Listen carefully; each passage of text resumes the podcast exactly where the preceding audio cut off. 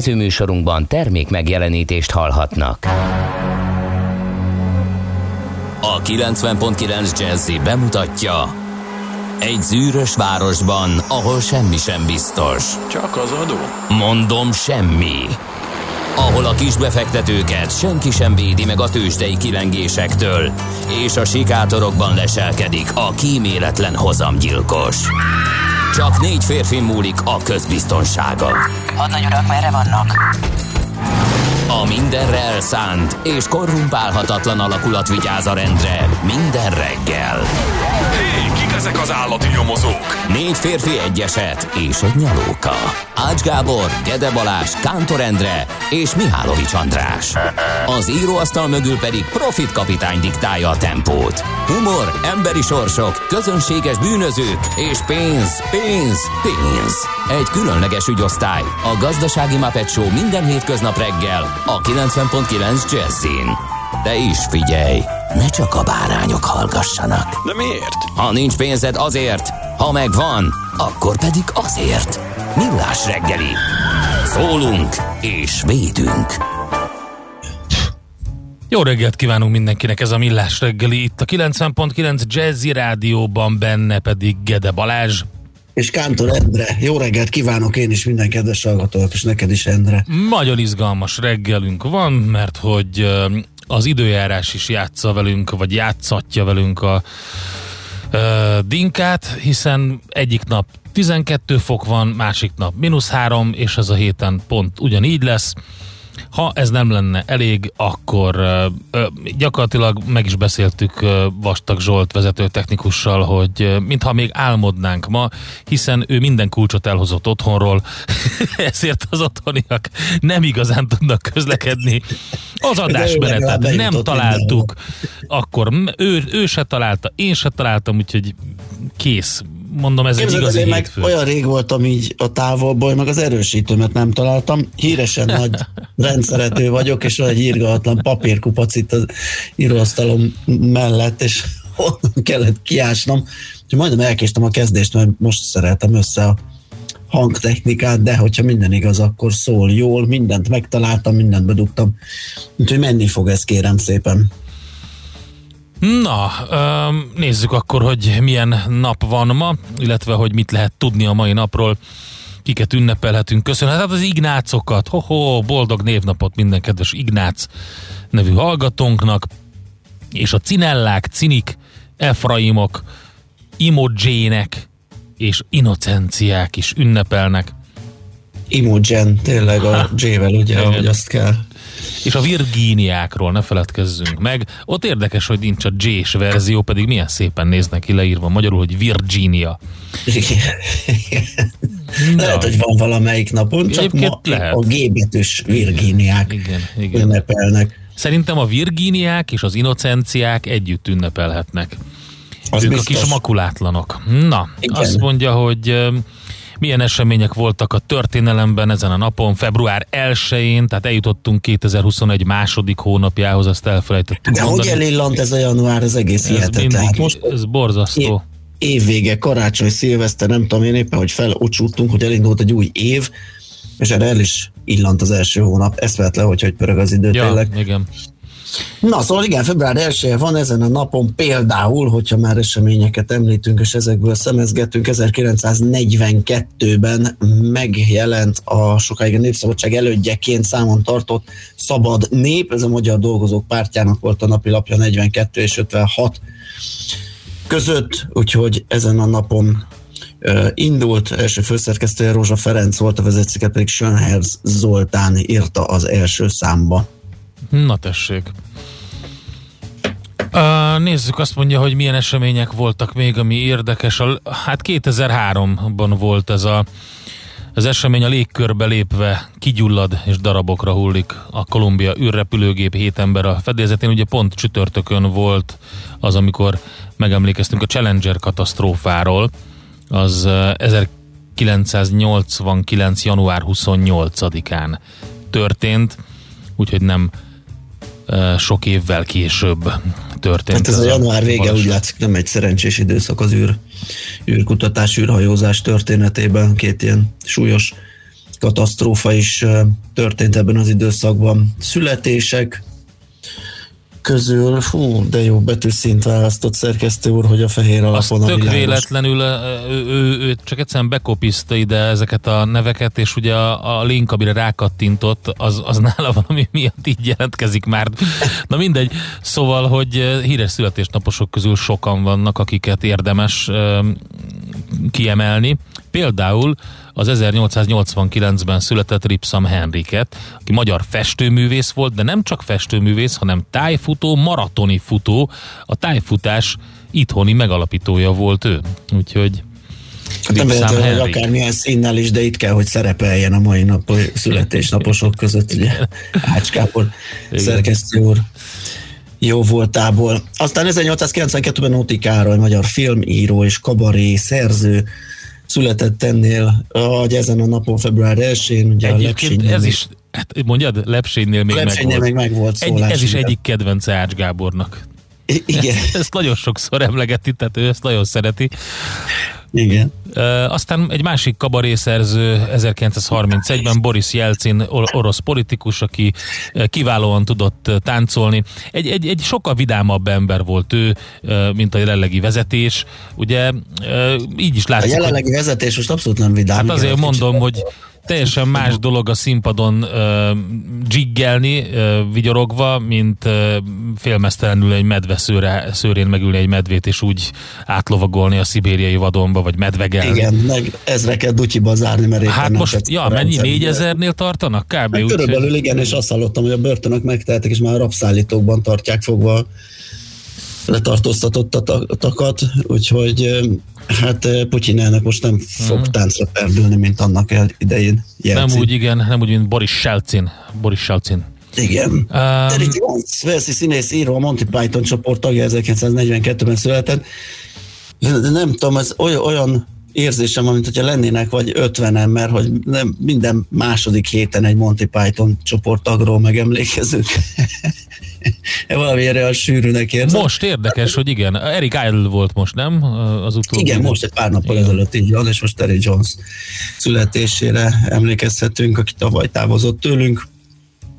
42-es volt, és február 1 született.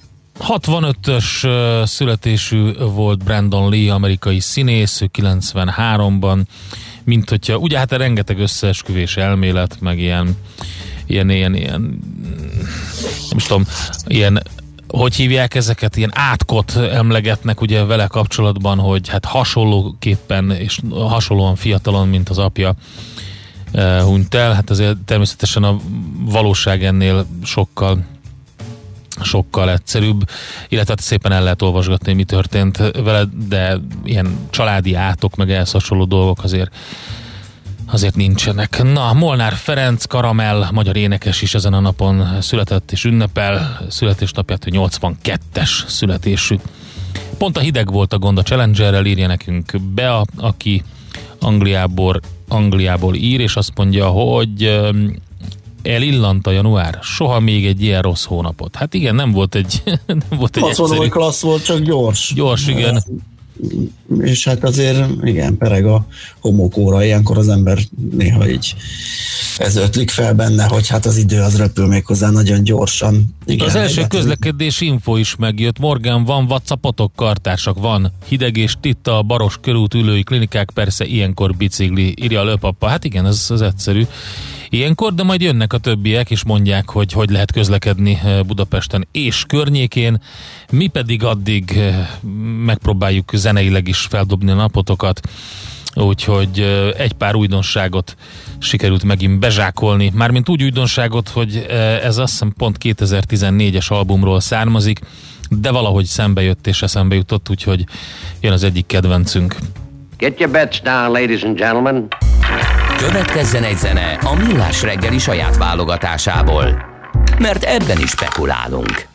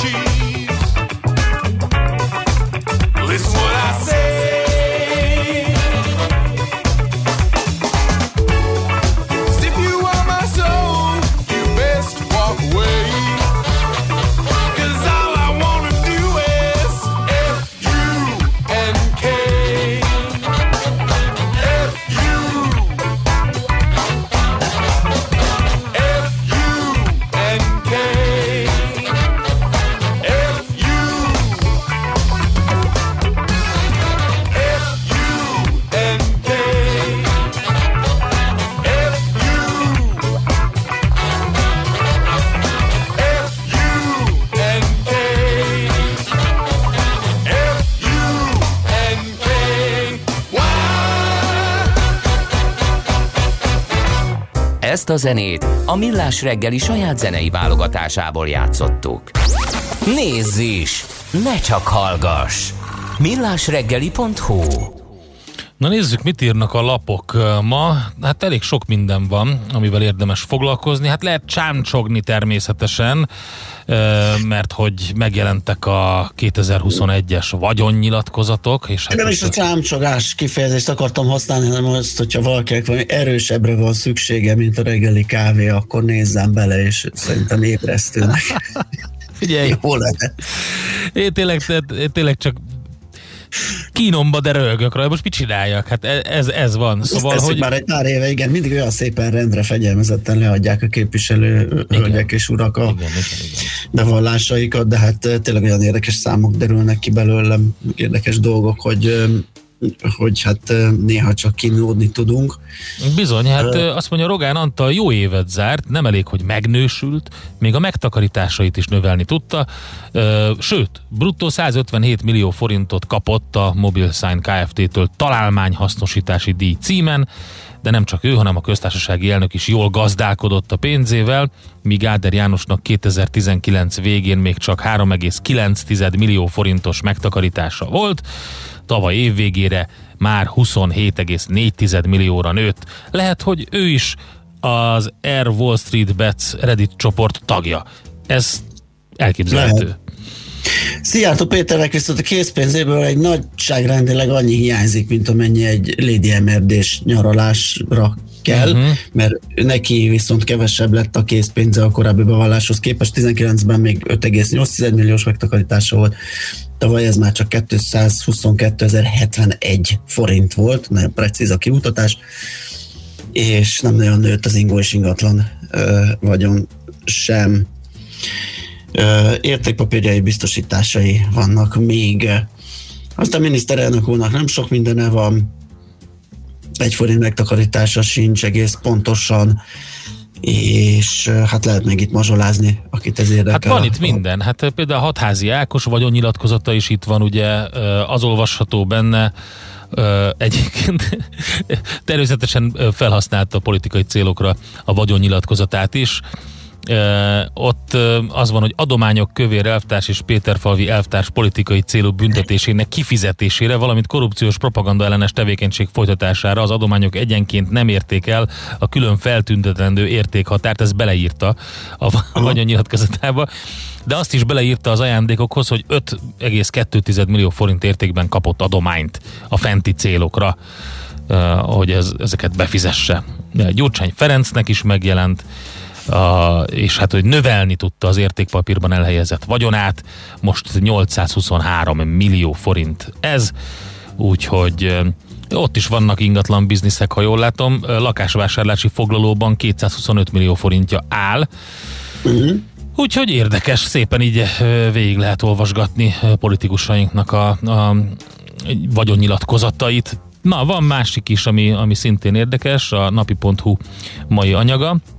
Az pedig arról szól, hogy új szereplő robbant be az Erzsébet utalvány által hagyott vákumba, mert hogy jön a nemzeti utalvány, és ennek a piaci űrnek a betöltését célozták meg. Az Erzsébet utalvány kivezetése miatt keletkezett piaci űr betöltését a nemzeti utalvány kibocsátói, és jelenleg nagyban zajlik a beváltóhelyi hálózat kiépítése, és immár ezer fölötti azoknak a szerződött pontoknak a száma, amelyek elfogadóhelyek lesznek. A napi annak járt utána, hogy milyen szisztéma szerint dolgoznak a kibocsátók. Úgyhogy ezt az új dolgot kell most megjegyezni, nemzeti utalvány. Igen. A portfolio.hu-t nézegetem, kérlek szépen. És hát ugye a 2009-es válság után sokan aggódtak, hogy na még egy ilyen, és az eurozóna teljesen széthullik, de nem ez történt. Itt most a járvány diktálta újabb válságot, igen, jól kezeli az EU, és az látszik, hogy a, hogyha egy kívülről jövő exogén válság üti fel a fejét, akkor jól össze tud zárni, és minden erőt, minden erőforrás meg tud mozgatni az európai közösség annak érdekében, hogy védekezzen, viszont ami veszélyt jelenthet, az egy endogén válság, vagyis egy belülről bomlasztó ö, probléma. Erről ír a portfolio.hu.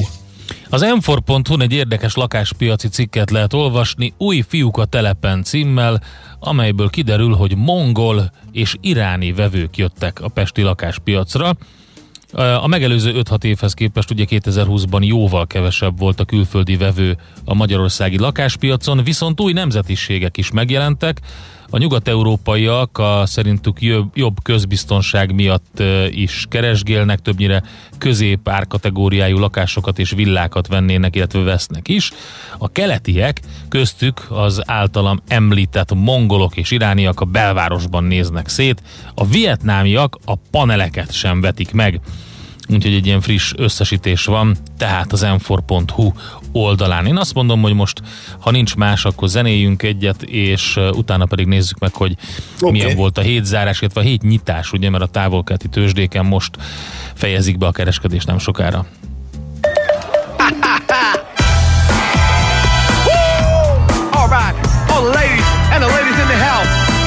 Warm welcome for the rest of the guests, the band and myself. gente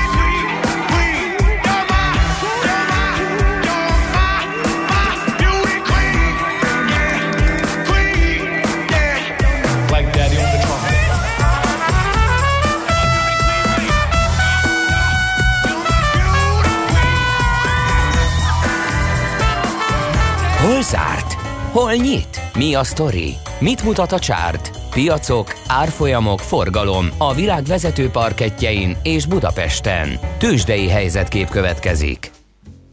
Hát a csárt pénteken látszólag nem mutatott semmit a Budapest értéktős, de indexének a napi grafikonján, legalábbis a záró értéket tekintve 35 pontot esett a Bux, ez 1 os elmozdulás, 43.517 pont lett a vége. Viszont a forgalom mm, az már gyanúsan magas volt, 16,1 milliárd forint, így gondolhattuk, hogy valami azért csak történt itt a piac belsejében, és alapvetően az, hogy jól megvették a Richter Gedeon részvényeit, de alapvetően csak ezt a vezető részvények közül, a többit azt adták inkább. A Richter papírok árfolyama 115 forinttal tudott emelkedni 8325 forintig, és 5,1 milliárdos forgalom volt benne, ami egyébként a Richterhez képest elég magas. Persze itt azt is hozzá kell venni, hogy a Richter Gedeon éppen vásárolja a saját részvényeit, tehát nyilván ez hozzátett, hogy rátett egy lapáttal hogy ilyen forgalom alakult ki, és így emelkedett az árfolyama. A MOL az 26 forinttal esett, 1,2%-os volt, így a mínusz 2220 forint lett a vége a kereskedésben. Az OTP 10 forinttal értékelődött le 13.500 forintra, a Magyar Telekom pedig 3 forint 50 fillérrel gyengült. Ez közel 1%-os mínusz, és 393 forint 50 fillér lett így az utolsó kötésben kialakult árfolyama a Telekom papírnak.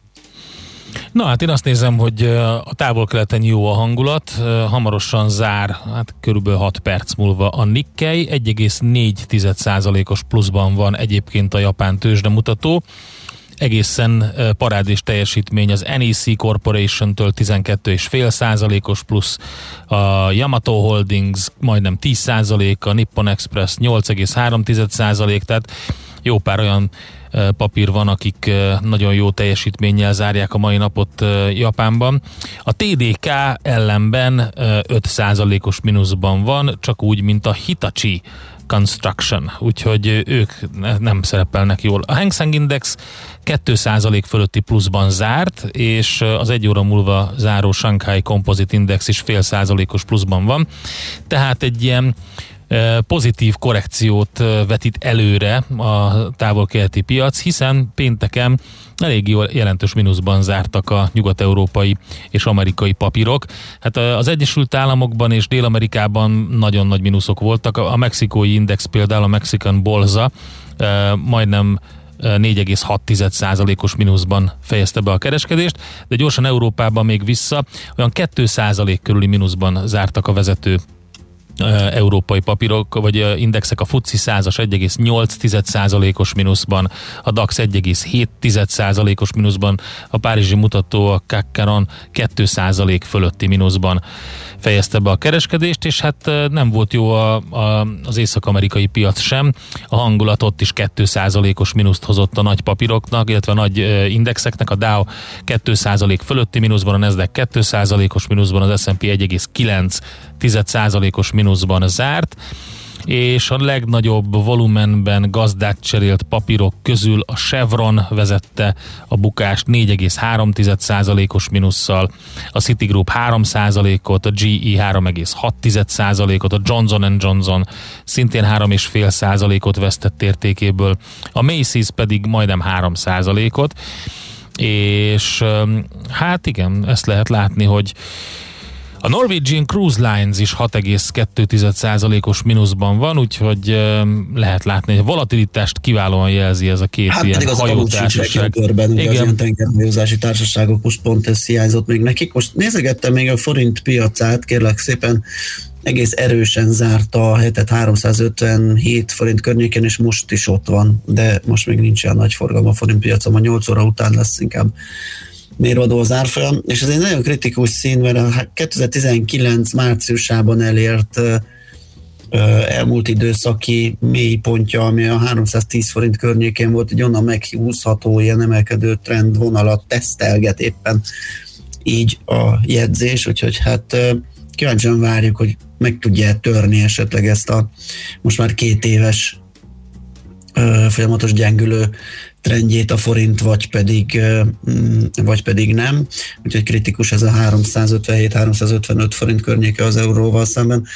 Úgyhogy ez lesz talán a hét egyik izgalmas pontja, itt legalábbis a Hát meg forint még ugye folytatódik az a, az izgalmas pont, egy kedves hallgatónk Péter küldött is egy fotót, egy ilyen rakéta jelmezben um, éppen tőzsdéző, mint, mint hogyha játszana, de tőzsdézik egy, egy úriember, ilyen rakéta jelmez, és a hátán van egy EMC-s rakéta, és azt kérdezi, Aha. hogy vajon ez Challenger lesz, vagy Voyager, és hát nyilván arra utal, hogy a GameStop után ugye az egyik az AMC, amire, amire ráugrott ez a subreddit közösség.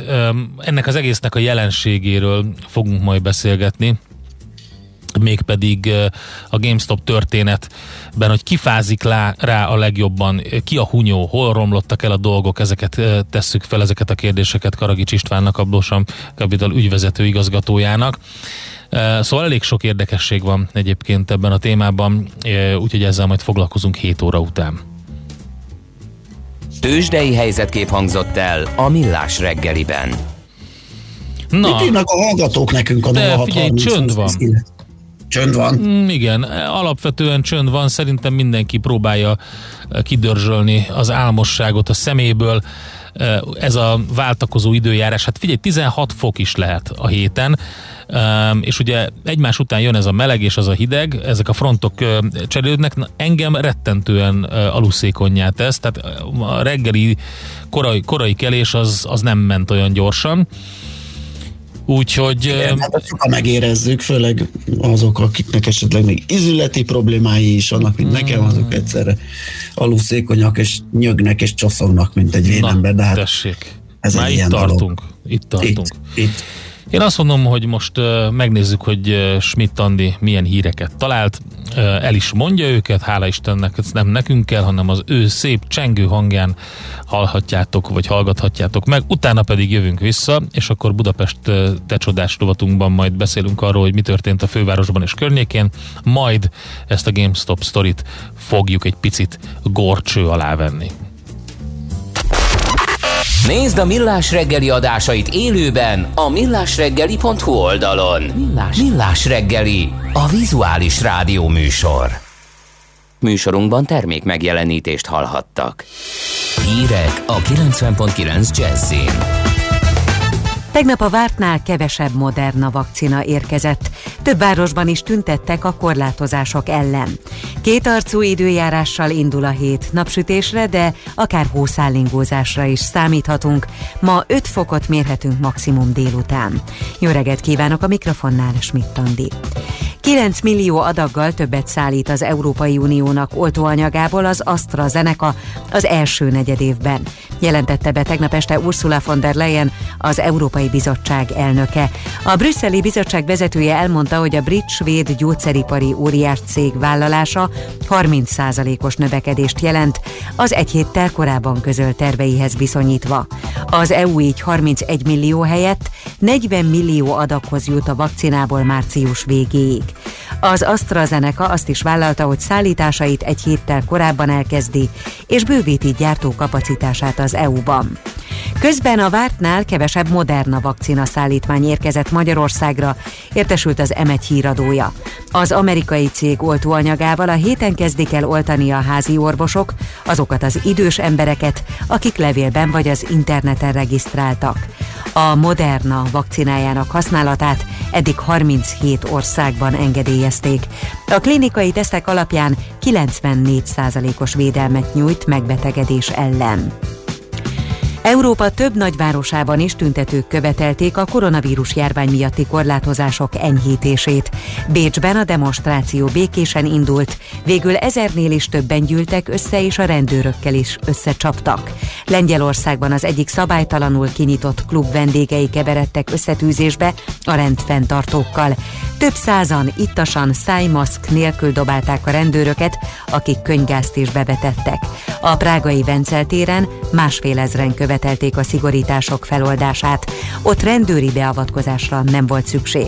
A vállalkozásokat érintő korlátozások ellen tüntettek Budapesten is, a Hősök terén. Az interneten megjelent fotók alapján a demonstrálók néhány százan lehettek, a többség maszkot viselt, de a maszk használat hiánya miatt pár emberrel szemben intézkedtek a rendőrök. Mától vehető igénybe az államilag támogatott otthonfelújítási kölcsön. A január 1-től felvehető 3 millió forintos állami támogatás mellé most február 1-től államilag kamattámogatott otthonfelújítási kölcsönt is lehet igényelni. A felújítás tervező családok így fölvehetnek egy maximum 6 millió forintos, garantáltan 3%-os kamatozású, legfeljebb 10 éves futamidejű kölcsönt. Több mint négy és fél ezer embert vettek őrizetbe az Alexei Navalnyi támogatására megtartott oroszországi tüntetéseken. Sokakat még mindig fogva tartanak a rendőrségen, többek ellen szabálysértési eljárás indult. Őrizetbe vették Julia Navalnaját, Navalnyi feleségét is, akinek tárgyalását ma tartják. A tüntetéseken készült felvételek szerint a rendőrök elektromos sokkolót alkalmaznak a demonstrálók ellen, és állítólag könygázt is bevetettek, bár ezt a hatóság cáfolta. Több videófelvételen is egyértelműen látható, ahogy a rohamrendőrök verik a tüntetőket. A belügyminisztérium tegnap kora délután 2000-re becsülte a fővárosi tiltakozó akció résztvevőinek számát. És végül az időjárásról. Ma a Dunántúl nagy részén és északkeleten napos, ugyanakkor délkeleten keleten inkább felhős idő lesz a jellemző. A Tiszántúlon több helyen várható hószállingózás, a délkeleti határvidéken havas eső, ónos eső. A szél gyenge marad, 0 és plusz 5 fok közé emelkedik a hőmérséklet. A hét közepétől jelentős melegedés várható, de az éjszakai fagyok sok helyen megmaradnak. Köszönöm figyelmüket, a hírszerkesztőt Schmidt-Tandit hallották. Budapest legfrissebb közlekedési hírei a 90.9 Jazzin a City Taxi Dispécsejétől. Jó reggelt kívánok a kedves hallgatóknak! Egyre többen közlekednek a bevezető utakon és a csomópontoknál is, jelentős torlódás viszont egyelőre nincs. Baleset nehezíti a közlekedést a Robert Károly körúton az Árpád híd felé, a Rejter Ferenc utcánál a külső sávban. Lezárták továbbá a 6. kerületben a Rózsa utcát, a Szegfi utca és a Király utca között burkolatjavítás miatt. A Szófia utca a Rózsa utcától egyirányú lett az Izabella utca felé. Balesetmentes utat kívánok Önöknek! A hírek után már is folytatódik a millás reggeli, itt a 90.9 Jazzin. Következő műsorunkban termék megjelenítést hallhatnak.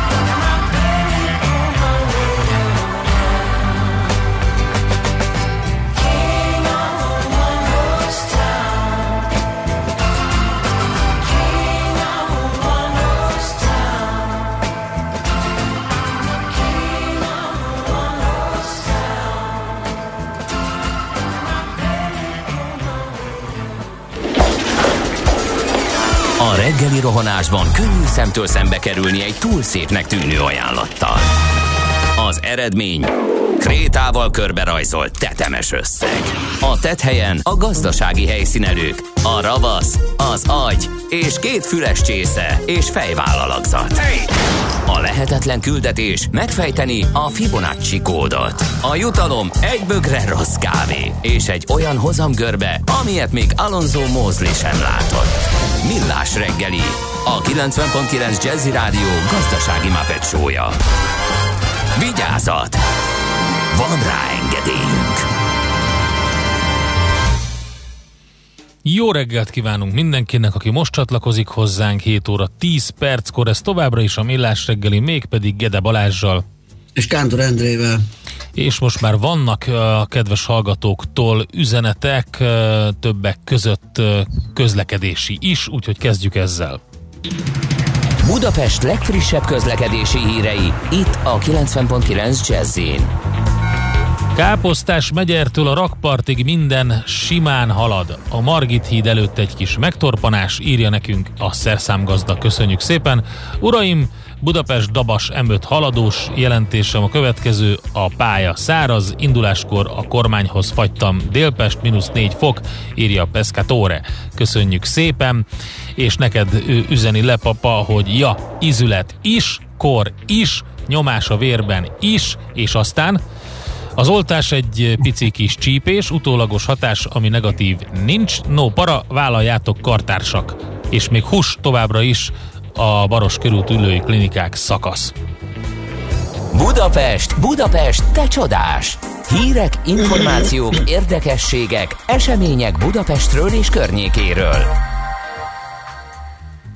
Hát nem is tudom, hogy mit mondjak arra, hogy hogy lehet az, hogy bizonyos helyeken még a menzák nyitva lehetnek, és akkor ott szépen ugyanúgy, mint ö, nem ö, pandémiás időben, maszk nélkül tömhetjük a bendőt, mert hogy a Telex is megírta, hogy például abban a budai étkezdében, amely a kormányzati cégek dolgozóit is kiszolgálja, elég nagy tömeg van, egy olvasójuk hívta fel a figyelmüket arra, hogy az egyik budai étkezdében csúcsidőben, leszámítva persze a maszkokat, nagyjából olyan a hangulat, a kiszolgálás és a tömeg, mint a járvány előtt, a Kacsa utcai menzára a néhány száz méterre található, me- menza néhány száz méterre található a külügyminisztériumtól, és abból az irodaházból is járnak oda enni, ahol az étkezde is található.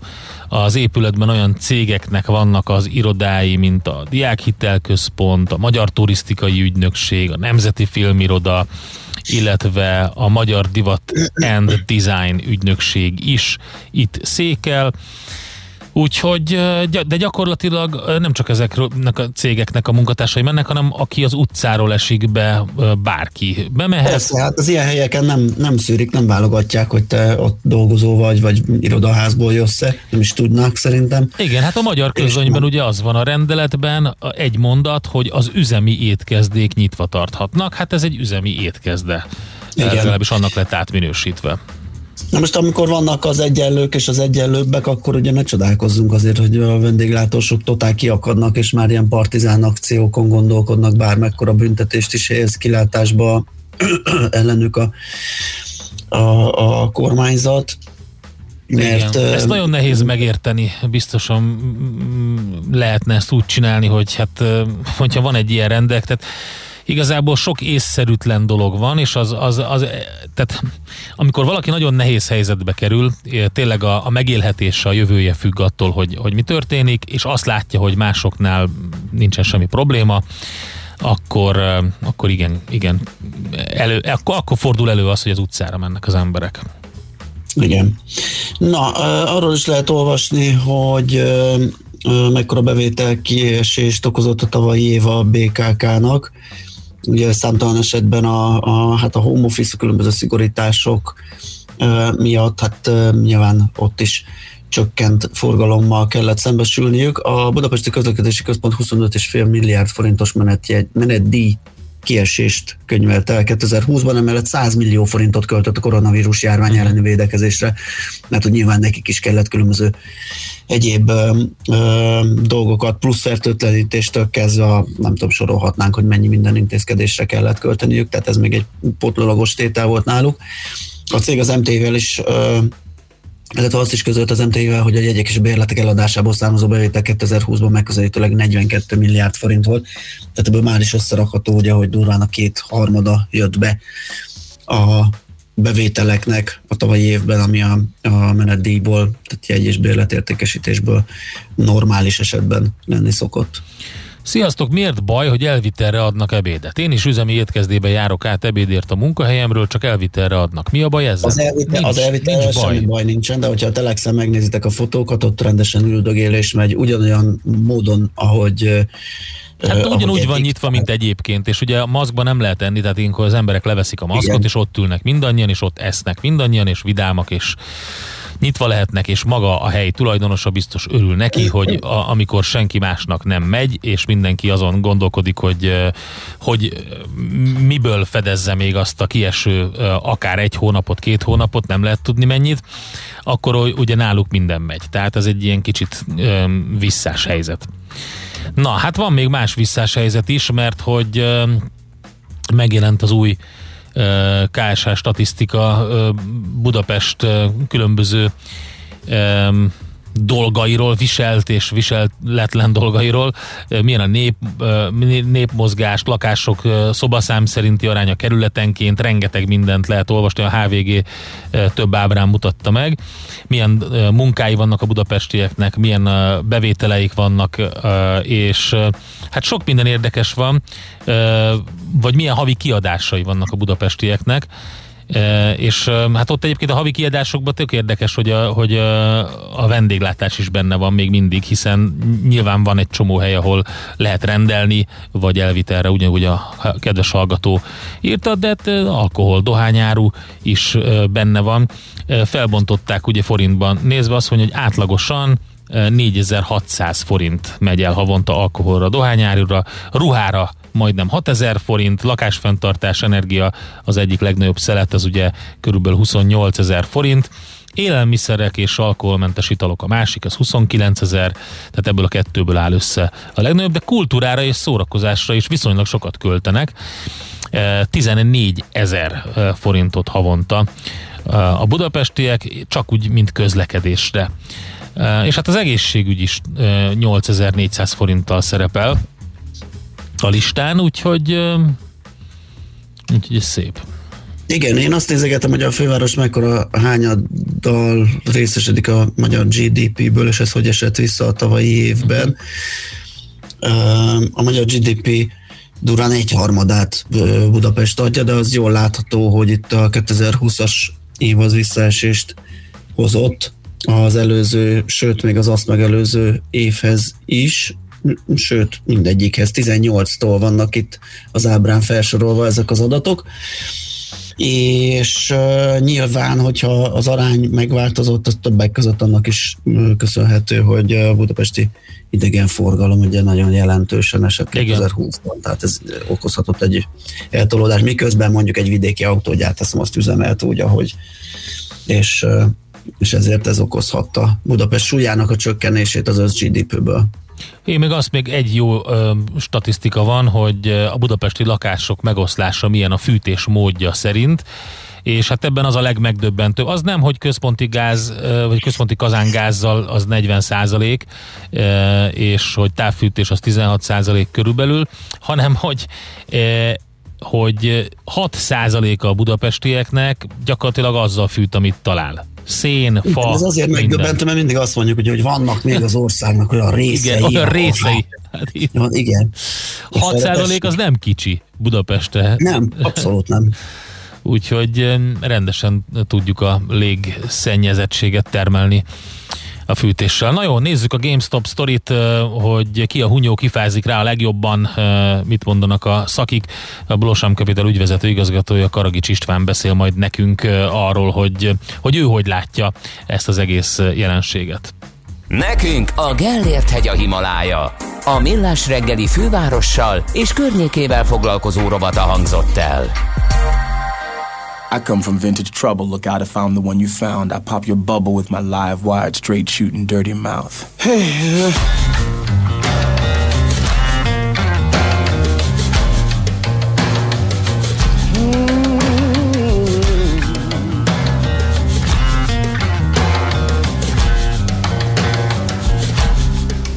Papa was a blues man, gave me the blues, hand me down. And alligator shoes, man, down. Wheeling, hustling, dealing, and a shuffling, blues, hand me down. Racing the wrong way, chasing every skirt in town. Taking the long way, waiting for the sun to come out. Moonshine,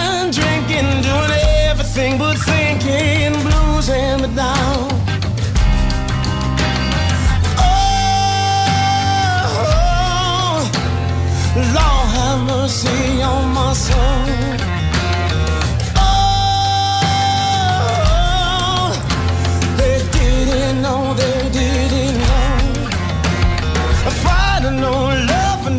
Fucking around. And just like my brother, he stood on shaky ground. Moonshine drinking, doing everything but thinking. Blues and me down.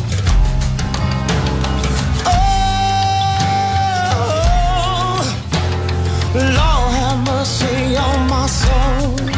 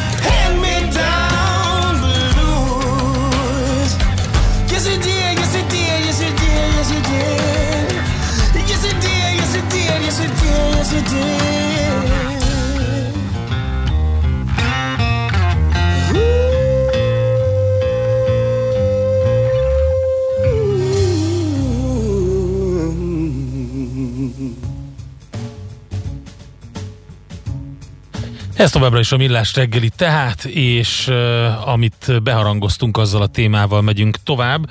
Itt van velünk a vonalban Karagics István, a Blósam Capital ügyvezető igazgatója, és uh, a GameStop sztorit fogjuk megvizsgálni. Jó reggelt kívánunk, szervusz! Szervusztok, jó reggelt, üdvözlöm. Na, hát nem is tudom, hogy honnan kezdjük. Kezdjük, kezdjük onnan, hogy nézzük meg, hogy, hogy ebbe a jelenségben mi az, ami nem meglepő, mert már volt ilyen, mert van egy csomó olyan, olyan tőzsdei momentum, ami nagyon nem kell csodálkoznia, hát ha csak nem azoknak, akik ugye nem nagyon foglalkoznak a tőzsdei dolgokkal, és nézzük meg azt, hogy mi az, ami újdonság ebben, mert azért egy számos olyan dolog, akár a, az önszerveződés része, meg a social media része, ami új, ezeket próbáljuk meg valahogy szétválasztani. Derék feladvány így kora reggel. az a, és mindenre három percben. A, a, az, ami, a, az, ami a, a legkönnyebb része, az a short squeeze jelenség. Tehát, hogy az, az mindig is volt régóta van a tőzsdéken, ugye ezt a titeket hallgatók biztos kívülről fújják már ezt a, a, a amikor kirázzák a gatyából a sortosokat, tehát hogy ez, ez régóta van a szakmában, különösen amióta tőkeáttételek vannak a, a, a kolopciók kiíróinak, vagy a ö, short pozíciókat birtoklóknak, ez egy ö, hatalmas veszély, ugye felfelé ö, korlátlan a potenciális veszteség, tehát magyarán, hogyha pláne egy tőkeáttételes short ö, pozíciót birtokol valaki, akkor, akkor ezzel számolnia kell. A, ez a ez, a, ez az alap ö, ö, része, és ugye ezzel a ö, nagy hedge fundok ö, ö, mindig is éltek a befektetési bankoknak, ez egy ö, ö, kiváló fegyvere volt a ö, hozamtermelése. Az, ami újdonság, a formája, és, és ugye itt jön a maga a social media bele, a, vagy a kérdésbe, viszont egy dolog, amit itt az előbb egy fél szóval említettél, hogy, és szerintem az az egyik kulcsa ennek a mostani történetnek a tapasztalatlanság, tehát hogy tök új szereplőket rángattak bele, és szerintem ez, ami ennek a, a monumentális veszélyét adja, hogy egyrészt egy csomó olyan kaput kinyitott, ami, ami eddig nem, nem volt, tehát a, a opciós kereskedést, a, a, a opciós piacon való üzletelést, azt hát eddig tényleg csak azok küzdték, akik előtte már megmártóztak a tőzsdei spekulációkba, és, és, és most ebben a hullámban, hát nem hogy néhány ezer vagy tízezer, de százezrek, illetve hát a, a, ennek a Air Wall Street-nek, ugye tudjuk, hogy most már 4 millió követője van, ebből lehet, hogy nem tudom, egy vagy másfél millió a múlt héten ugrott bele a dologba, de de, de előtte is több milliós követői táborra működött ez a fórum, tehát, tehát egyszerre hatalmas tömeget mozgattak meg. Igen, és ugye az van, hogy a kedves hallgató is írja, hogy ezek az úgynevezett pump and dump csoportok már legalább 2017 óta jelen vannak a kriptovaluták körül. Úgy működnek egyébként hasonlóan, mint, mint most itt a Reddit, subreddit csoportba, hogy jön egy üzenet, hogy most valamelyik XY coint kell, fel kell pumpálni, vegyed, vegyed, vegyed, a sok buta ember pedig a nagy haszon reményében belemegy, és ugye mindig valami érdek áll mögötte, tehát van akinek az az érdeke pont, hogy óriásit kasszáljon rajta, mert az, aki mondjuk 50 dollárból 3000 dollárt csinált, és utána kiszállt belőle, az elégedetten dörzsöli a tenyerét. Igen, egy, valószínűleg egy jóval hosszabb adási idő kellene ahhoz, hogy ennek a árazási részét is megnézzük, de csak ilyen érdekességek, hogy, hogy az arányokra, mert erről aztán tényleg kevesen beszélnek, amikor arról van szó, hogy a, a kirezzek a sortosokat, meg a, a opció kiíróit, ezeket a hedge akkor azért itt az árazást is érdemes megnézni, tehát csak a múlt hétről egy ilyen 350-es ö, árnál. Azért egy po- pozíció, ami ugye egy egyidejű call és put kiírás, az uh, 400 dolláros prémiummal ment. Tehát azt jelenti, hogy akár nullába is lemehetett volna a, a, az ár, e- és ugye ez az hatalmas volatilitás egy elképesztő delta mellett, tehát itt az, aki egy ilyen opciót megvásárolt, az abban reménykedett, hogy ö, 770 dollárig akár fölmehet az árfolyam, mert onnantól lesz úgy nyereséges. Tehát azt Igen. elfelejtik, hogy azok a, azok a pénzek, amiket erre kifizettek ö, 100 dollárnál, 200 dollárnál, ö, ö, 250 dollárnál, és ott is ugyanezek voltak esetleg az arányok egy hirtelen, ugye most itt egy nagyon rövid intervallumról beszélünk, egy, egy néhány hét alatt lezajló folyamatról, de egy egy hónapos ilyen opció, amit lehet, hogy kirázták a gatyából a, a ö, short pozíciókat, meg ezeket a hedge fundokat, de ezek a felhasználók négy hét alatt gondoljunk bele egy ö, ö, olyan összeget, 44 milliárd dollárt ott hagytak ezeknél a, a ö, hedge fundoknál, hogy azoknak azért volt miből a veszteségeiket fedezni, és azt jelenti, hogy például egy 100 dolláros opciónál, vagy egy 100 dolláros részvényárnál lehet, hogy ők 50-60 dollárt is kifizettek azért, hogy, hogy azt a pozíciót, azt a vételi pozíciót birtokolhassa az a kisbefektető, és ez lehet, hogy bejött 50 dollárnál, és lehet, hogy bejött 100 dollárnál, de ezek sorra adogatják egymásnak ezeket a pozíciókat. Én nekem egyébként az a, a gyanúm, hogy, a, a, hogy mivel ezeknek a hedge fundoknak bőven megvan a tudása, háttere, legrosszabb esetben pedig ugye ezek a mentőveik ezeknek a helyzeteknek a kezelésére. Ők részben zártak, részben fedeztek, tehát nagyon nagy az esély, hogy egy bizonyos dinamika és hype fölött ezekkel a forradalmi hevületekkel és igazságérzetre, meg illúzióra alapozott ilyen, ilyen hívószó egyveleggel működő csoportok, ezek egy idő után már egymással játszanak a uh-huh. pozíciók terén. És a, ahhoz mit, hogy arról mit gondolsz, hogy olyan hírek is voltak, hogy itt azért volt, aki elég komoly összeggel volt benne ebbe az egészbe, hogy, hogy pontosan egy, egy ilyen jellegű akaratnak, egy irányításnak tett eleget mindenki, aki, hát valaki viccnek gondolja, hát most, hogy pár dollárral beszáll, nem számít. Igen, Van, aki komolyan... Szerintem ebben ez a kulcs, hogy aki nagy összeggel játszik, az egészen más felelősséget teszi azt, hogyha valaki egy-két millió forintos összeggel játszik. Nyilván egyrészt ott van az a, a tehát ez nem, mint hogyha lottozna. Tehát ott van a egyik oldalon az, hogy csak úgy véli, hogy jobbak az esélyei.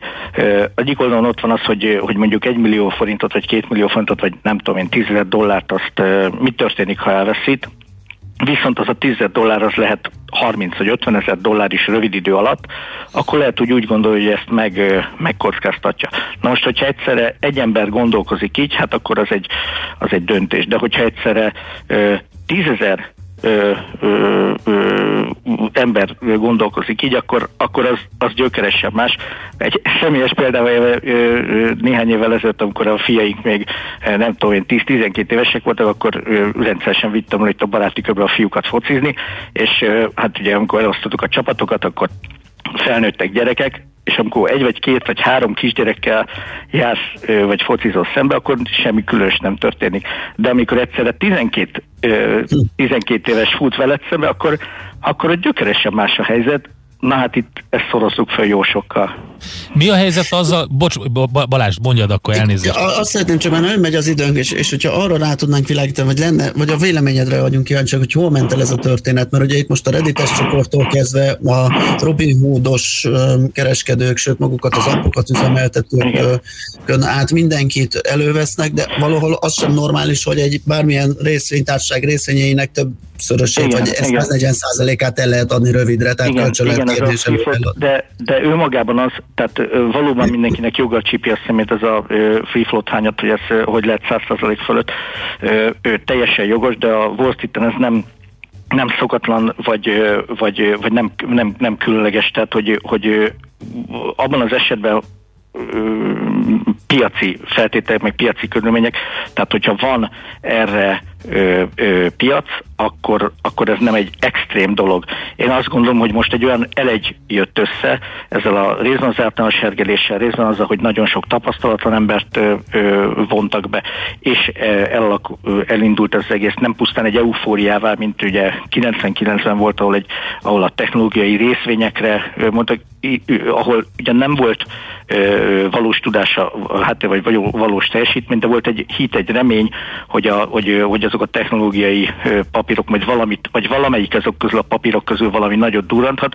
Itt aztán tényleg köztudottan ö, ö, az, az áruktól, vagy a fundamentumoktól teljesen elrugaszkodott ö, árakon üzletelnek olyan papírokat, amiben sem remény nincs, sem semmi, csak egy, egy, egy, ö, egy tőzsdei részvétel van, és ez adja a te, az összes indokolhatóságát, hogy miért pont azt a papírt, aztán mindegyik mögé lehet valamilyen alibisztorit keríteni, de ezeknek a papíroknak, amikről itt beszélünk, ö, ö, ö, semmi nem indokolja, hogy egy 20 dolláros papírt azt ö, 350 dolláron vagy 400 dolláron kereskedjenek. De azt is lehet mondani, hogy ez végül is szabad piac van, meg lehet csinálni, a törvények engedik, és Hát akkor, hogyha... sokan fognak szí- sírni a végén. Igen. Mert, mert én azt gondolom, hogy azok az opcióvásárlók, akik, akiknek megtiltja mondjuk a, a felügyelet a, a piacon néhány napig a kereskedést, és utána, utána az, az ár leesik, akkor hirtelen elértéktelenik az az opciók, és lehet, hogy egy 200 dolláron ö, 150 dollárért vagy 100 dollárért vásárolt opció, amin most egy szép nyeresége van, mert, mert 300 dolláros break fölött van a, a, a piaci ár, az, hogyha lemegy ö, ö, ö, 300 dollárra le, vagy 200 dollárra le, akkor pont nullát fog, viszont volt egy jó nagy költsége. Tehát itt azt ne felejtsük el, hogy, hogy, hogy őrületes opciós díjak kerültek kifizetésre. Még egyszer mondom, ebben a négy hétben 44 milliárd dollárt hagytak ott olyan emberek, akiknek amúgy egy hónappal ezelőtt sejtelmük sem volt arról, hogy ők opciót fognak vásárolni 44 milliárd dollár értékben. Ahhoz akkor, vagy arra, azzal kapcsolatban mi a véleményed, amikor a, a broker cégek befagyasztották ugye a vételt, és csak eladni lehetett, amivel kvázi kisegítették a sortosokat? Hát mm, ugye ez sem példátlan, tehát a, a piaci mechanizmusokat, meg, a, meg a, az abszurd mozgásokat, meg a ö, nagyon kilengő volatilitásokat, azokat mind a ö, broker cégek, mind a felügyelet, mind a, mind a tőzsdék igyekeznek ö, alkalmanként adminisztratív eszközökkel ö, szabályozni. Ez önmagában minden ilyen eset, vagy minden ilyen beavatkozás az valakinek mocskosul fáj, de alapjaiban az egész rendszert védi meg, hogy, hogy ne legyen olyan történés, ami, ami mint például a, ugye, a GameStop esetében, am- amikor úgy tudja megduplázni egy, egy teljesen átlagos, sőt nem is átlagos tőzsdei napon, mert pontosan a tőzsdei napon, amikor megduplázta a teljesítményét, vagy a, a, az árát, akkor a piac egésze elképesztő kapitalizáció, minden, az pont a ö, október óta a, a legnagyobb esést mutatta be. Tehát a piaci folyamatok aznap ö, semmiképpen sem indokoltak, ö, nála meg még csak történés sem volt, egyszerűen csak ez a hype. És de hogy, nekem az a, a bajom ezzel az egésszel, és én értem, amikor, amikor valaki a szeket akarja behívni, és teljesen ki van akadva, hogy, hogy hogy lehet ilyesmi, hogy miben különbözik az Air Wall Street Bet ö, subreddit csoport XY ö, kisbefektetőtől, aki egyébként is ott volt a tőzsdén, vagy bármelyik broker cégtől, aki ugyanezt végigcsinálhatta volna ugyanígy. Én, én, én megint csak azt mondom, hogy, a, hogy a, a szándék, meg az akarat, meg a tapasztalat, tehát az, amikor valaki azon kapja magát, hogy ő, ő egy héttel ezelőtt még azt se tudtam, mi az az opció, de most nagy tételben, vagy nem nagy tételben, hanem hogy sokan ö, vásárolnak kis tételben ö, opciókat, és ö, ö, miközben pont ez a ö, igazságérzet, meg a, a hedge fundoknak a megsarcolása ö, meg ez a forradalmi hevület vezeti őket. Én azt gondolom, hogy néhány hét múlva pont, pont ugyanezek a, a szereplők fognak felügyeleti segítséget kiabálni. Nagyon, ne, nagyon nehéz lesz itt rendet tenni. Szerintem egy olyas, olyan, tehát hogy túlzottan bedobta a gyeplőt Uh-huh. ez a csoport, és valóban én is azt vallom, hogy papíron ők nem csináltak semmilyen illegális dolgot, de mehetnék végig, hogy akár etikai, akár, akár moralitás oldaláról, tehát egy sereg kifogássalokkal élhetünk a, a tevékenységük felé. Jó, hát de be hűítve akkor magyarán egy csomó ember, van, aki dörzsöli a markát, mint ahogy mondtuk, egy csomóan pedig azt se tudják, hogy mit csinálnak éppen, és valaki nagyon-nagyon nagyot fog a végén Hát sírni. lesz, lesz, lesz jó néhány nagy sikersztori, hogy ki mennyi pénzt tudott csinálni, de én akkor is azt mondom, hogy akik az elején nem tudtak kijönni nagy nyerőből a, a hirtelen megugrás után, azok most, azok most ez egy jó hasonlat volt, hogy olvasta, hogy egymásnak dobálják a forró krumplit, és tényleg ez történik szerintem jó részt. Még még egy dolgot ne felejtsünk el, amiről megint csak kevés szó esik.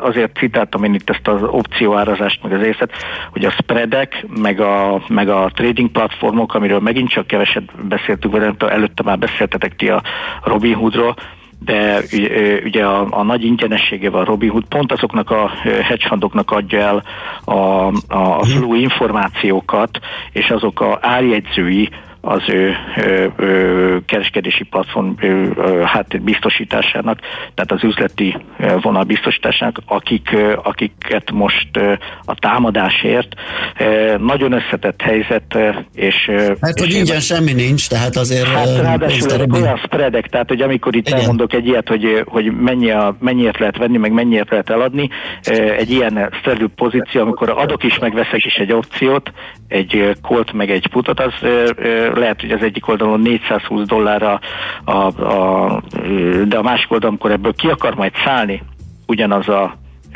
és nem várja meg az egy hónapot ugyanaz a ö, opció vásárló, az ö, lehet, hogy már csak nem tudom, 300 dolláron tudja, tehát hogy legalább 100 dollár, tehát elképesztő nagy a spread. Úgyhogy, úgyhogy én alapvetően a kereskedelmi plat- platformokat meg a hedge fundokat nem féltem. Igen. Azokat, akik beragadtak, és akik majd szembesülnek az opció lejáratakor, hogy mekkorát buknak, igen, azok fogják megszívni az egészet. Isten, nagyon köszönjük, hogy mögé néztünk ennek a folyamatnak. Igyekeztem, köszönöm szépen. Szép napot Köszönöm, kívánunk. szervusztok. Szia, szia! Karagics Istvánnal, a Blosan Kapitál ügyvezető igazgatójával feszegettük a GameStop sztorit, és hát egy csomó minden újdonságot Azt mondja a hallhattunk. kedves hallgató, hogy én azt látom, hogy ha nem úgy viselkedik ez a csoport, mint a nagyok, akkor ki lesznek.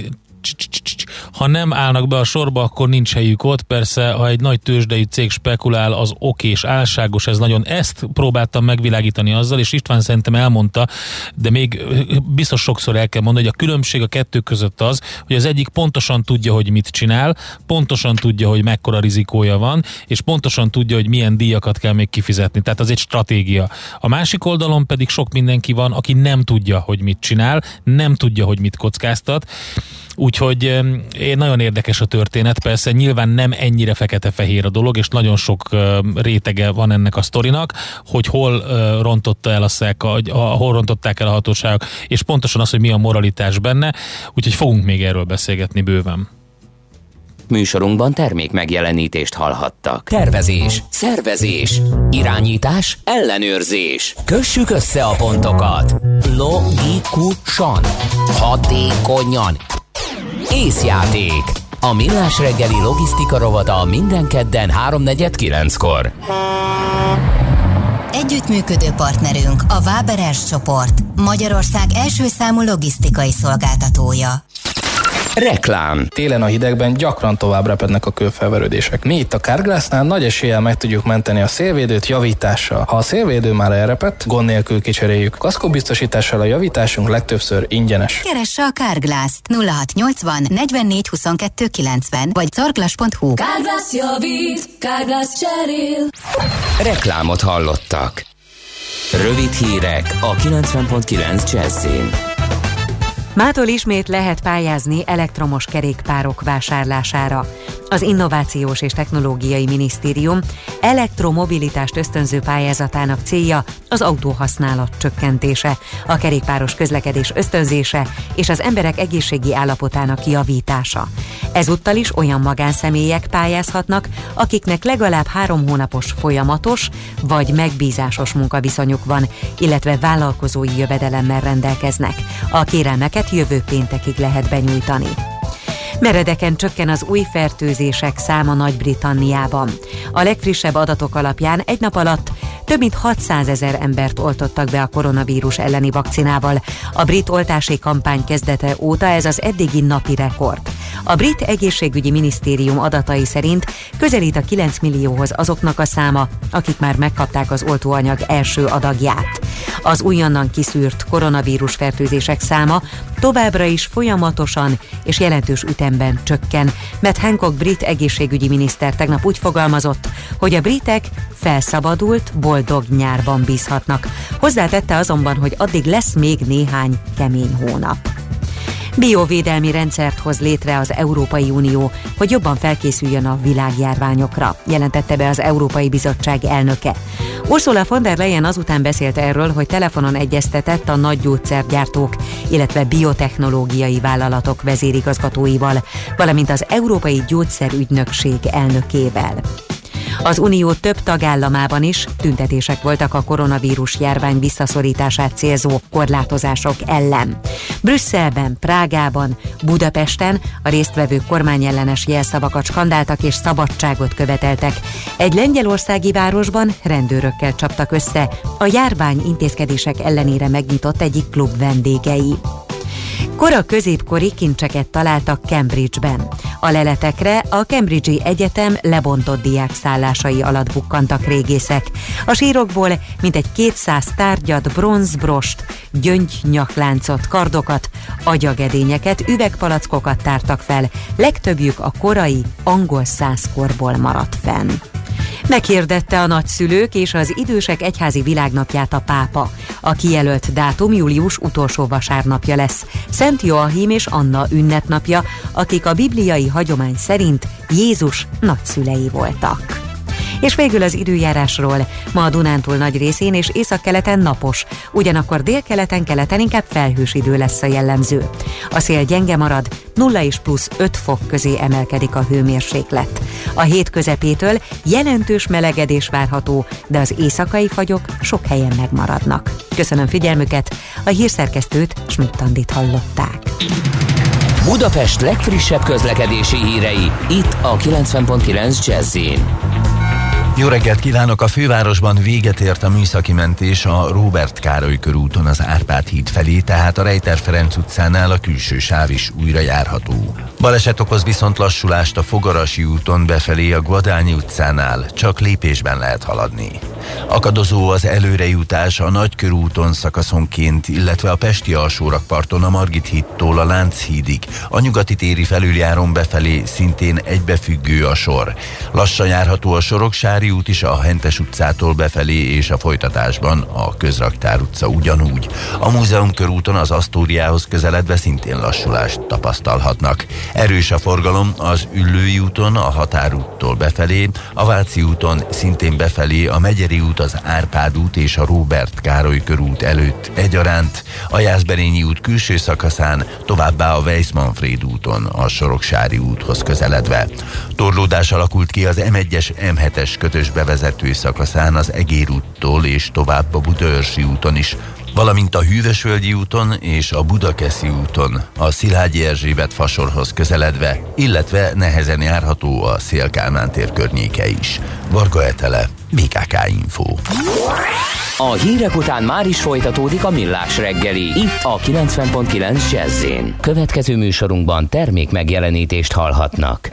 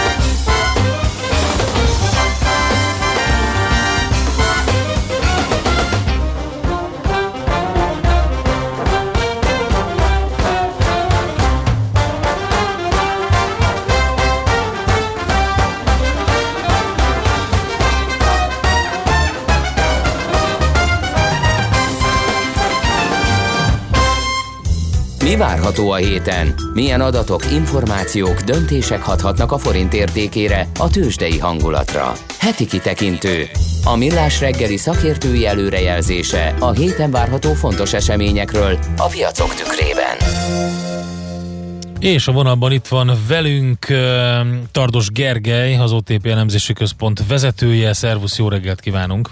Jó reggelt kívánok! Na, Szia, jó reggelt! sok minden van. Nézzük akkor ezeket a negyedik negyedéves GDP első becslése jön ki, ugye az eurozónában, Amerikában foglalkoztatási adatok, szóval egy jó munkás hét elé nézünk. Inflációs adat is érkezik az eurozónából, úgyhogy lesz egy pár izgalmas napunk itt a héten. Így van, tehát hogy a, a, a szokásos mondjuk a, a vírushelyzet, vakcina kiszállítás, meg ugye az izraeli történések mellett azért van egy csomó olyan makrohír, amire érdemes figyelni. A, szerintünk valószínűleg a legfontosabb, vagy az, ami így, így tényleg megmozgathatja a piacokat, az a, az a 11 órai európai GDP adat. Ugye itt igazából azt érdemes tudni, hogy, hogy részben a, a súlyosabb járványhelyzet, részben a lezárások miatt azért arra számított eredendően mindenki, hogy lesz egy komoly recesszió a negyedik negyed évben az eurozónában, és általában ugye a legtöbb országnál ebben, e, erre számítottunk elsőként. Ahogy azonban kijöttek az adatok, azért, azért az, az, az legalábbis így a papírformát borogatta, ugye az USA-ban az végül is az már az utolsó időszakban lát, tisztán látszott, hogy növekedés lesz, és be is jött ez a negyed év per negyed év 1%-os növekedés. Az eurózóna esetében mondjuk egy nem olyan rég még a várakozások onnan indultak, hogy így negyed, tehát az előző negyed évhez képest a lezárások miatt mint egy 3%-kal esik a GDP, és akkor ilyen mondjuk év per év összevetésben ilyen 7-8%-on zárta volna a negyedik negyed évet az eurózóna. Most ehhez képest ugye már a múlt heti GDP adatokban is nagyon nagy meglepetés volt, tehát a francia az mínusz 4 helyett 1-3 lett ebben a negyedév per negyedév összevetésben, a német az hozta, hát lényegében a nullánál enyhén, tehát plusz 0-1 lett, és, és a spanyol is, tehát a várt recesszió helyett lett egy, egy ö, ö, kismértékű, de azért érezhető növekedés, és talán egyedül az osztrákra mondhatjuk azt, hogy rosszabb lett, és még Belgiumban is negyedévben negyedéves alapon bővülés volt, hol ott azért ott a kere, kiskereskedelmet például erősen korlátozták. És ez okozta azt, hogy igazából, ahogy kezdünk közele, közeledni a publikációs adathoz, úgy javultak a várakozások erről a mínusz háromról, amikor még mi összesítettük ezt a múlt héten, akkor még ilyen mínusz 1,82 körül voltak a várakozások, most már a konszenzus az inkább csak mínusz 1,2 százalék, e, és hát igazából még így is benne van a nagyon komoly meglepetés a levegőben. Ugye ezt, ezt az okozza, hogy, hogy a hagyományos, hát ilyen ténybecslő módszerekkel sokkal nagyobb bizonytalansággal lehet csak becsülni, egyszerűen azért, mert mondjuk a, általában a GDP-ben a, a, az ingadozást azt az ipar, az építőipar meg a, a kiskereskedelem okozza, a szolgáltató szektor meg elég stabilan szokott alakulni, ehhez képest ugye az történik, hogy most azért a korlátozások nagyon sokszor pont ezt a szektort találják telibe, és, és hát nagyon nem mindegy, hogy milyen korlátozási szint van, tehát igazából a, a, a, úgy néz ki, hogy mondjuk ezt az Oxford Stringency indikátort vagy, vagy indexet szokta nézni mindenki, és ennek mondjuk a gazdasági hatása az viszonylag kicsi addig, amíg mondjuk a százas skálán az index eléri az 50-60 pontot, és utána 60 után kezd el nagyon bele, beleharapni a gazdasági aktivitásba, ami már ugye, tehát hogy mondjuk ezek azok a szintek, ahol, ahol igazából eldől az, hogy tényleg lezárják a gyógyszertárokon, a benzinkutakon és az élelmiszerboltokon kívül az összes kereskedelmi egységet. De százszónak is egy a vége, igazából az a lényeg, hogy azért ahogy közeledünk az adathoz egyre ö, inkább javulnak a várakozások, és, és igazából ha, ha még ez, ez a trend folytatódik, akkor, akkor azt mondhatjuk, hogy, hogy, hogy, hogy azt mondom, hogy ha mostani ilyen 1% körüli negyedév per negyedév bejön, az nyilván egy megdugtatóbb képet fest, mert mondjuk akkor az éves recesszió mértéke az inkább csak ilyen a negyedik negyedévben mínusz 5 és nem mínusz 7 százalék. És, és, és igazából azt gondolom, hogy amit, ahol érdemes ezeket a hatásokat nézni, most azért a, a, a hosszú hozamszint az, ami nagyon nagy mértékben ugrik a konjunktúra várakozásokra. Ugye a piac ideges, fél az újranyitástól, fél, félnek az esetleges inflációs sokkoktól, és hát például a vártnak megfelelő amerikai adatra is azért ugrottak egy komolyat a hosszú hozamok. Mhm. Inflációról rögtön más, ugye holnap kapunk GDP adatot, holnap után pedig az eurozónás maginflációt. Itt mi a várakozás? Gondolom most még akkor a nagy elszállásról nem számítanak a piaci szereplők. Hát azért egy komoly emelkedés benne van, ugye itt voltak a korábbi áfacsökkentések ilyenek a németeknél, amik kifutnak, és igazából az a várakozás, hogy a maginfláció az 0,2-ről 0,7-re megy, és, és, és hát az, hogy a, a headline infláció is felugrik lényegében a, a pozitív tartományba, ráadásul itt is nagyon szórnak a várakozások, tehát az a helyzet, hogy, hogy, hogy vannak olyanok, akik a maginflációban már 1% fölötti mértéket várnak, és eddig ugye mondjuk az USA-hoz képest, vagy mondjuk hát Magyarország nyilván egész máshogy működik, mint az eurozóna, de ugye azért nálunk a maginfláció, tehát a Magyarországon sem esett be igazán a maginfláció, az USA-ban sincs, tehát hogy, hogy, hogy olyan szempontból mondjuk ilyen inflációs célkitűzéses szempontból katasztrófa, ugye, hogy ilyen 1-6 körüli számokról beszélünk a kettes célhoz képest, Eh, ugye az eurozóna ilyen szempontból ból rosszabbul állt, eh, és, és hát igazából ugye ez az a hely, ahol mondjuk egy ilyen egy, egy, egy komoly meglepetés, eh, ami, ami, ami a, nyilván az újranyitáskor kéne, hogy bekövetkezzen, az azért átrendezheti a hozam várakozásokat. Ugye most, ha valaki ránéz arra, hogy hogy néz ki a, a forward hozamgörbe, akkor azt lehet, hogy az eurozónában azt hiszem 2050-ig várják azt, hogy fél százalék marad az alapkamat szintje, ami, ami azért ilyen meglepően pessimista, és, és, és, és itt igazából az, tehát, hogy egy viszonylag kis elmozdulás is azért az a helyzet, hogy, hogy eléggé átrendezheti a, a hozam térképet. Eh, Úgyhogy érdemes ezt nézni, hiszen nyilván ez a, ez a mostani szint adja az alapját annak, amire majd rárakódik az újranyitási eh, eh, hát inf- többletinfláció, amivel azért nagy valószínűséggel számíthatunk. Tehát azt gondolom, hogy ez megint egy olyan adat lesz, ahol egyrészt azt látjuk, hogy, hogy várható elmozdulás, az, hogy milyen mértékre ugrik vissza, abban nagyon szórnak a várakozások, tehát ilyen 0,7-től akár 1%-ig is. Tehát azt gondolom, hogy érdemes lesz ezt az adatot is nézni. Oké, okay, hát elég sok minden jön. Köszönjük szépen neked, Gergő, és akkor jó munkát, szép napot nektek. Jó hetet kívánok mindenkinek. Szép napot, szia! Tardos Gergelyel beszélgettünk, az OTP elemzési központ ö, vezetőjével, és ö, átnéztük azt, hogy milyen makroadatokra számíthatunk ezen a héten. Hát sok minden. GDP, maginfláció, foglalkoztatás. Heti kitekintő rovatunk hangzott el. Mire érdemes odafigyelni a héten? Mi elmondjuk.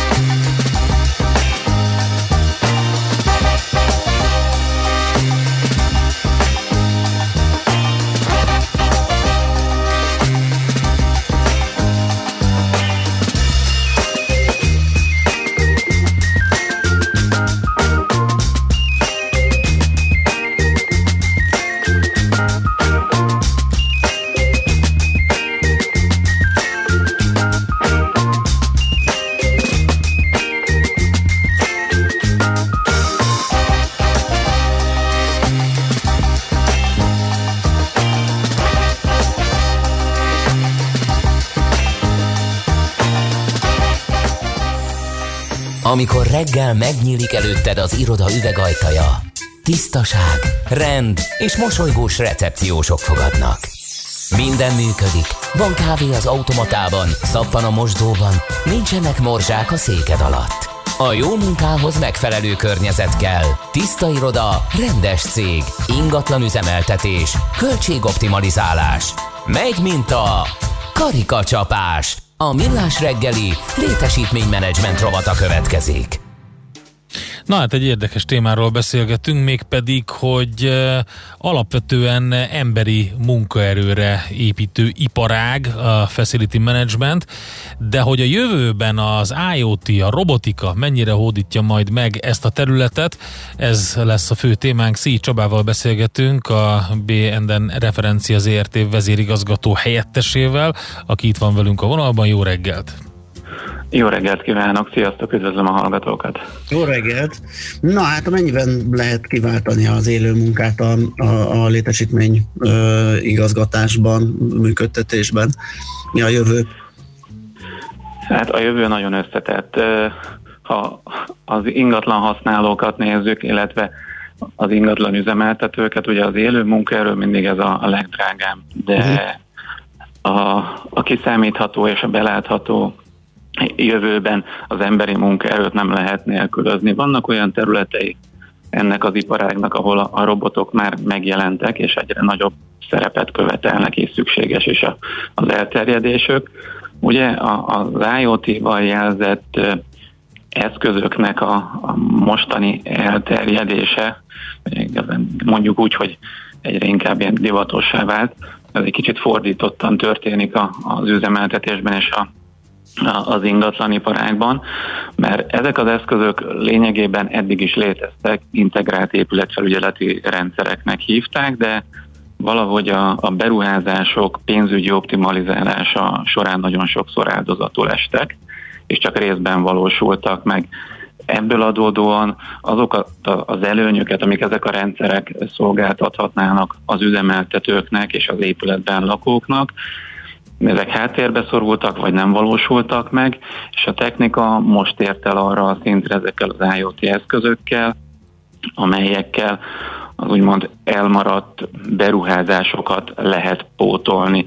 Egy új trend van a, a, a piacon, az épület üzemeltetésben is, hogy a- az épületek működésével kapcsolatban az üzemeltetők igyekeznek minél több adatot gyűjteni, információt, és ezeket az adatokat mesterséges intelligencia alkalmazásával, elemzésével, különböző mintázatokat meghatározni, hogy az üzemeltetési költségeket csökkentsék és a, fenntarthatóságot növeljék. Egy, azt hiszem, hogy egy tavalyi felmérésben a megkérdezettek 63%-a létesítményüzemeltetők, beruházók tervezte azt, hogy valamilyen okos eszközzel a meglévő ingatlanját kiegészíti, bővíti, ezeket a technológiai dolgokat bevezeti. De igazából ahhoz, hogy ezek a dolgok teljes mértékben el tudjanak terjedni, és igazán hasznosak legyenek, már a, a beruházásnál a beruházónak, a, a tervezőknek és az üzemeltetőknek is együtt kell gondolkodni, hogy a, a létrejövő épület a lehető legtökéletesebb és leghatékonyabb legyen.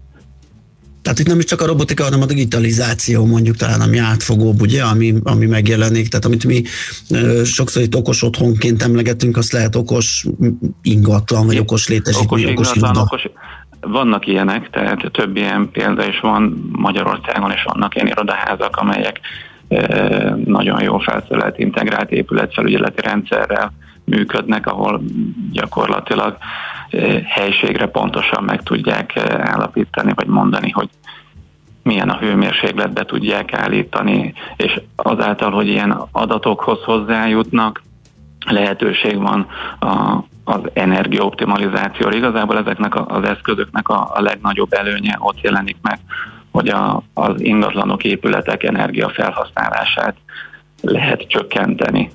Közel 20-30 százalékkal csökkenthető az energiafelhasználása az épületeknek, ezeknek az intelligens eszközöknek a felhasználásával.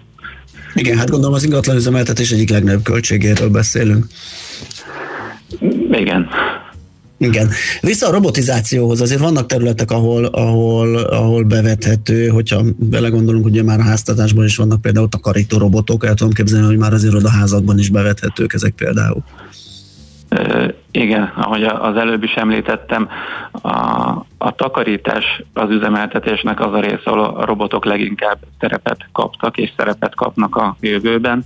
Ennek az egyik fő drivere, hajtója az, hogy ez az a szakma, amit a, a társadalom legink kevésbé ismer el, és lássuk be, hogy a, a mai fiatalok között kevesen akarnak takarítók lenni, viszont a, a takarításra szükség van minden területen, tehát az egészségügyben, az élelmiszeriparban egy pár napos kimaradás gyakorlatilag leállítja a működését ezeknek a, a területeknek. Annak idején, amikor a B plusz M belevágott a robotfejlesztésben, mert a létesítményüzemeltető, bocsánat, cégek között egyedülállóan van egy saját kutatásfejlesztési részlegünk.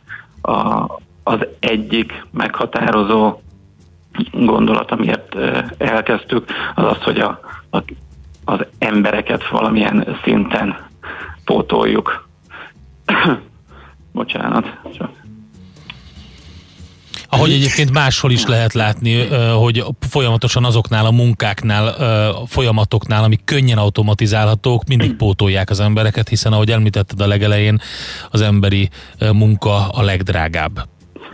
A legdrág, igen, ráadásul a takarítás egy eléggé összetett folyamat, tehát még így se várjuk azt, hogy androidok jelennek meg az irodába, és azok törlik rá az asztalt, de vannak olyan területek, ahol ez a monoton munka már robotokkal kiváltható, főleg a, a nagyterű ö, ö, raktárcsarnokok, repülőterek, még garázsok, aulák, folyosók, kórházi folyosók, kórházi kortermek, ott már robotokat lehet használni, és használnak is. Bár azt kell, hogy mondjam, ezeknek a berendezéseknek, vagy autonóm takarítóeszközöknek az elterjedése eh, nagyban segíteni az, hogyha már az épületek tervezésénél ö, gondolnának arra, hogy ezeknek az eszközöknek valamilyen módon mozogni kell az épületben.